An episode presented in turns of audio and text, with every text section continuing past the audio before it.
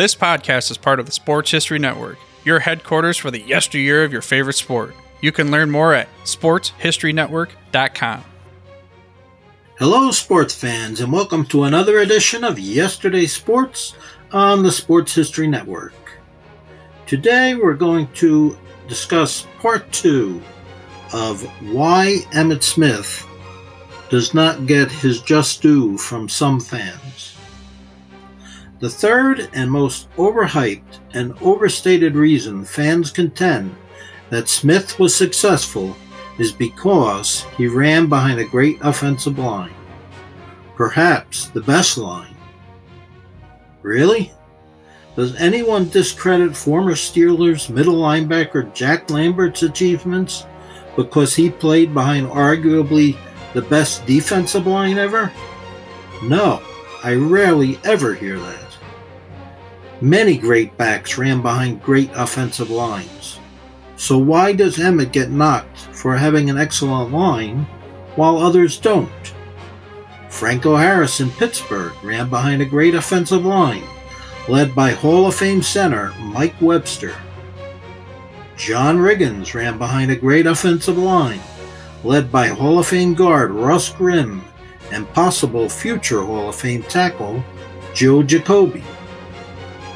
Buffalo's O.J. Simpson benefited from running behind the Electric Company, led by Hall of Fame guard Joe DeLamielleure. In Green Bay, Jim Taylor and Paul Hornung ran behind perhaps the best tackle in Hall of Famer Forrest Gregg.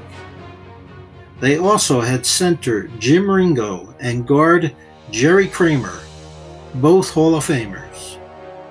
Cleveland's Jim Brown, whom many consider the best running back ever, had three Hall of Famers blocking for him, although not all at the same time. Lou Groza and Mike McCormack at tackles, and Gene Hickerson at guard. The 1970s Raiders also had an outstanding offensive line, led by tackle Art Shell and guard Gene Upshaw both Hall of Famers. But they never had a running back who could rack up the yardage that Emmitt Smith did.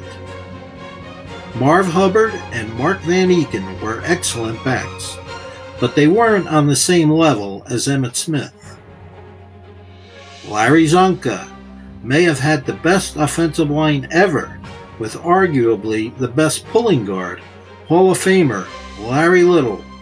He also had Hall of Fame center Jim Langer and a possible future Hall of Fame guard Bob Kuechenberg.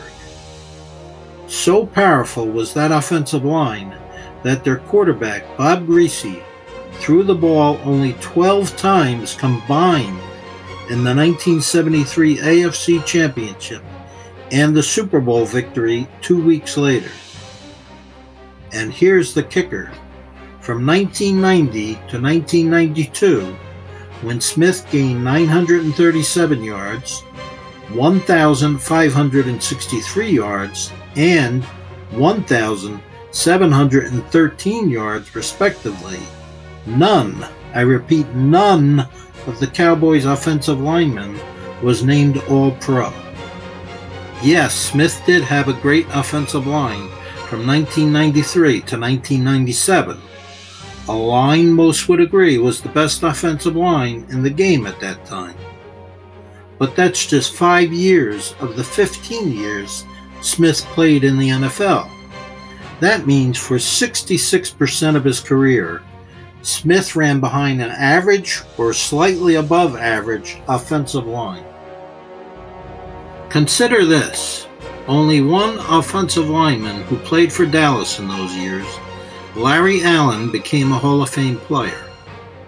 But Allen didn't join the Cowboys until 1994 and didn't become a full time starter until 1995.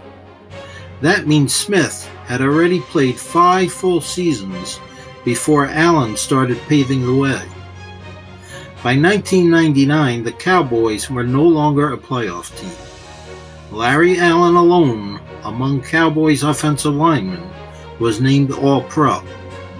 Yet Smith continued to be productive, gaining 1,397 rushing yards that year. Was that Cowboys line as good as people say, or was some of that media created? Until former Oakland Raiders head coach John Madden started announcing, not too many fans noticed offensive linemen. Madden, a former offensive lineman himself, put them in the spotlight.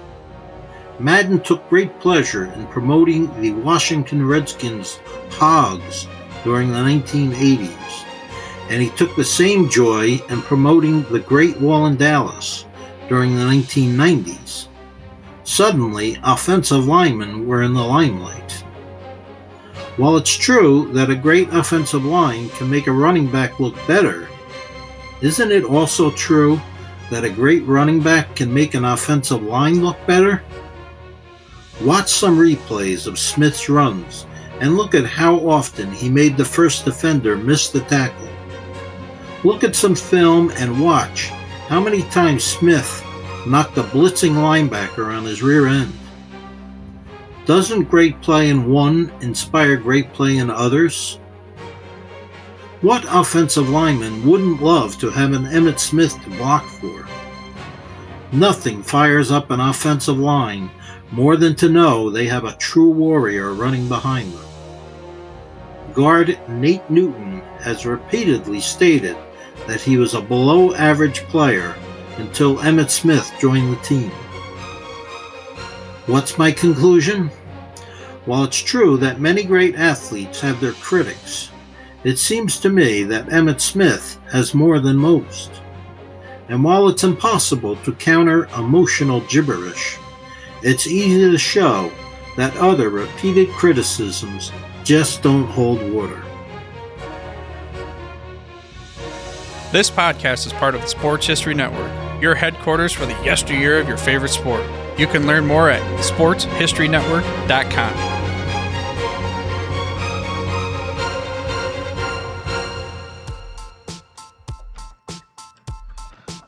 Hey, are you ready for some football? Some fantasy football? How about some daily fantasy football? Silly questions, right? Of course you are.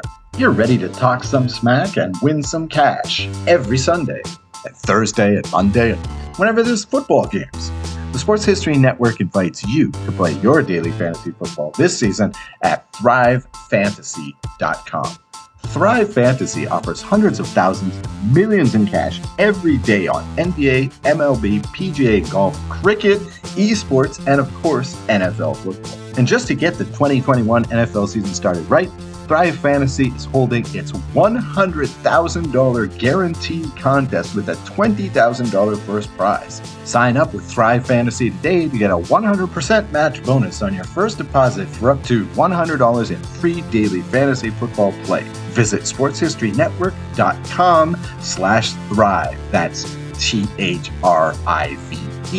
or enter promo code SHN when depositing at the cashier.